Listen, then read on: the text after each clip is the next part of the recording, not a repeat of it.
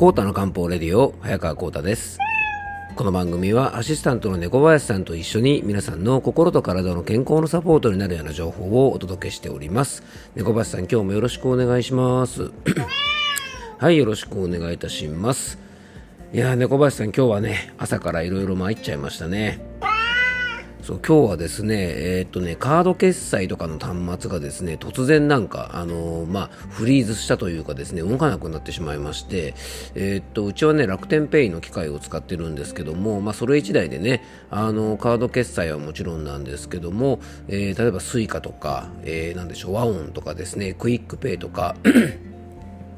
あとですね、なんかその辺のですね、まあ、電子決済系はですね、まあ、いろいろできるんですね。で、非常に便利でね、使いやすいんですけども、突然ですね、今朝、あの朝一番最初のね、ご相談のお客さんのお支払いをしてもらおうと思ったらですね、しばらくお待ちくださいっていう表示からですね、待てど暮らせど全く反応しないんですね。でね、まあ、ちょっとあの、緊急用にもう1台ですね、あのー設置してある端末の方でちょっと決済をしてね、まあ、事なきを得たんですけども、ちょっとそれのね、復旧にちょっとあのバタバタしてね、猫林さん大変でしたよね。うんまあ、なかなかね、こういう機械物にね、日々頼ってるとですね、いざやっぱり使えなくなるとおっかないですし、あと今ね、あの、いろんなものがネットで繋がってるので、突然ネットが繋がらなくなったりするとですね、まあ、かなり仕事ができなくなってしまうということで、まあ、ある意味僕たちはですね、便利なんですけども、ちょっとこう、危うい中にいるのかな、なんていうふうに思いますので、あの、カード決済に関してはね、もう本当にあの、もう一個別の端末がね、用意されていてよかったなと思います。まあ、備えあれば憂いなしってやつですからね、小林さんね。ですね。うん。まあ、あの、あとね、それとは別にですね、今日ちょっとね、嬉しいこともね、あったんですよね、猫林さんね。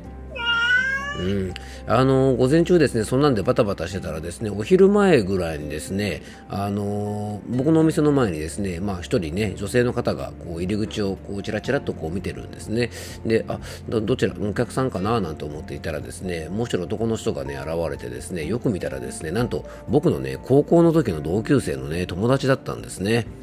で中学から高校までですね6年間ねラグビー部で一緒にあの部活もやっていたチームメイトであのすごく仲良かった友達がですねなんかちょうどねあの法事が山梨県であったらしくてですねあの伊沢温泉に泊まったということであの僕の店の方を訪ねてきてくれてましてね。で、まあ、初めて多分ね来るって言ってたかな？なのであのここでよかったかななんて感じで半信半疑でキョロキョロしてたんでね誰かなと思ったらおおってことでですね思わず名前を叫んでしまったぐらいですね久しぶりのの再開であの非常に嬉しかったですね。で、まあ、ちょうどね、あの予約も入ってなかった時間帯なんで、あの結構な時間ですね、まあ、3、40分ぐらいね、ちょうどお昼休憩ぐらいの時間だったんで、あの奥さんも交えてですね、いろいろ思い出話をしてですね、なんかこんなことあったななんてことで、ね、結構忘れてた話なんかもね、友達の方がいろいろしてくれて、あの東京に住んでる友達なんでね、まあ、近々都内で一回ね、あの会おうなんて話もして、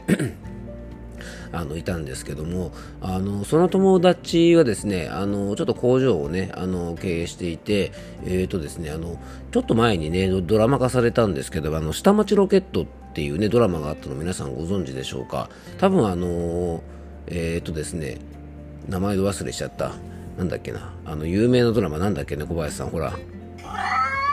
あの銀行がね舞台のドラマ何でしたっけ。えー、っと、あ、もう名前出てこない。なんだっけ？えー、っと、服部半蔵じゃなくて何でしたっけ？服部半蔵じゃないよね。えー、なんだ半沢直樹だ。ね、半沢直樹。半沢直樹のですね、作者の方が書いた、えっ、とね、下町ロケットっていうね、あのドラマのロケ地にね、あの、まあ、えー、使われた工場を持ってる友達なんですけども、あの、そんなエピソードもね、ちょっと聞きながら、でもなかなか、あの、面白くてですね、えっと、あの、下町ロケットは、吉川浩司さんとかね、あの、阿部寛さんが出てたのかな？で、なんか、吉川浩司さんと一緒にですね、あの、トイレで、あの、用を足したなんていう話をですね、あの、してくれたりしてですね、なかなか面白いエピソードを持ってる友達なんですけども、まあちょっとね、近々東京で久しぶりに会おうかな、なんて話もしてたんで、あの、楽しみだな、なんていうことでね、まあ今日はいいこともありましたし、ちょっとね、びっくりしたようなこともありまして、えー、そんな一日を過ごしておりました。はい。えー、っと、まあ、僕のね、あの一日の話はどうでもいいんですけども、じゃあ今日の本題の方に入っていきたいと思うんですけども、あの、最近ですね、空気も乾燥してきて、えー、唇がね、あの、カサカサなんていう方結構増えているんじゃないでしょうか。実はね、あの、唇の状態というのはね、健康のバロメーターというふうにね、漢方では考えます。で、このね、秋とか冬に限らずですね、結構一年中リップクリームが手放せないなんていう方が結構多いんですよね。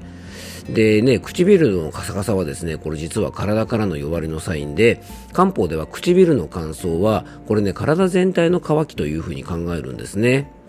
で、日頃から辛いものとか、味の濃いものとか、脂っこいものとかね、そういったあのものが多い食生活の方や、えー、汗のかきすぎ、要はね、サウナが大好きとか、えー、マラソンみたいな競技が大好きで、えー、汗をよくかく方とか、あと睡眠不足とか、えあとね、貧血気味の方なんかは、やっぱり体に潤いが不足していてですね、あの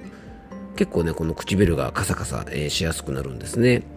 でね、こういう潤い不足の話をするとですね、結構水分をたくさん取ればいいんじゃないかっていうふうに思う方が多いかもしれませんが、実はね、水分のガブ飲みというのは、実は唇の潤いにとってもね、逆効果になることがあるんですね。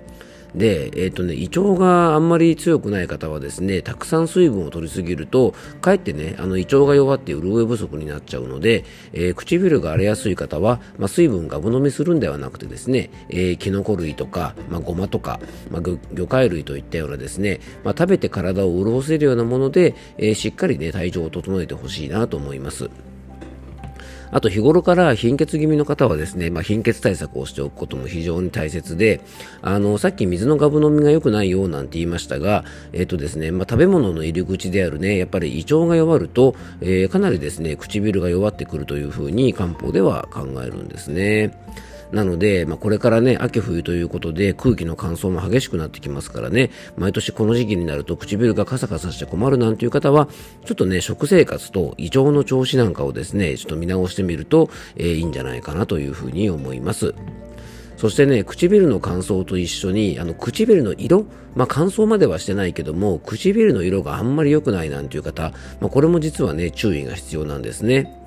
まるでね、あの、プールに入った後のように色が白っぽい方は、えー、さっきもお話ししましたけども、血液がちょっと不足しているサインかもしれません。あとね、睡眠不足とか、えー、血液不足の方もそうなんですけども、あの、色がですね、ちょっと紫色っぽい感じとか、ちょっとね、こう黒っぽいような色をしてしまっている、えー、唇の色の方はですね、これあの、血液の汚れと滞り、お血のサインなんですね。あの、タバコを吸ってる方はですね、結構こういう唇の色になりやすいんですね。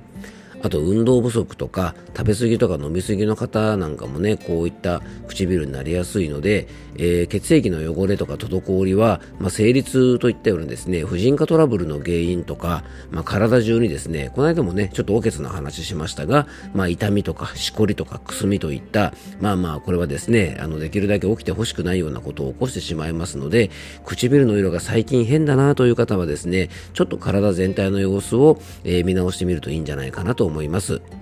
あの女性の方はね、お化粧の時とか朝の洗顔の時なんかにね、あのかなり顔色なんかをチェックしてる方が多いので、あの唇の色もそうなんですがね、あの歯茎とかそういったところもね、ちょっと紫とか黒っぽくなってる時は、ちょっとね、あの見た目もですね、あまりやっぱり良くないと思いますから、えー、ぜひですね、食生活、またね、睡眠の状態など含めて体調をチェックしてみるといいんじゃないかなと思います。えー、今日はですね、これからの時期にちょっと弱りやすい唇のカサカサについて、まあ、唇の弱りについて、えー、ちょっとお話をさせていただきました。本当ね、唇というのは、えー、漢方で行う絶診と一緒でね、あの、ベロの状態と一緒で、かなり体からのサインを教えてくれますので、あの、ちょっと唇の状態が変な時はですね、一度体調を整えてみるといいんじゃないかなと思います。えー、今日も聞いていただきありがとうございます。どうぞ素敵な一日をお過ごしください。漢方専科サーター薬房の早川幸太でした。ではまた明日。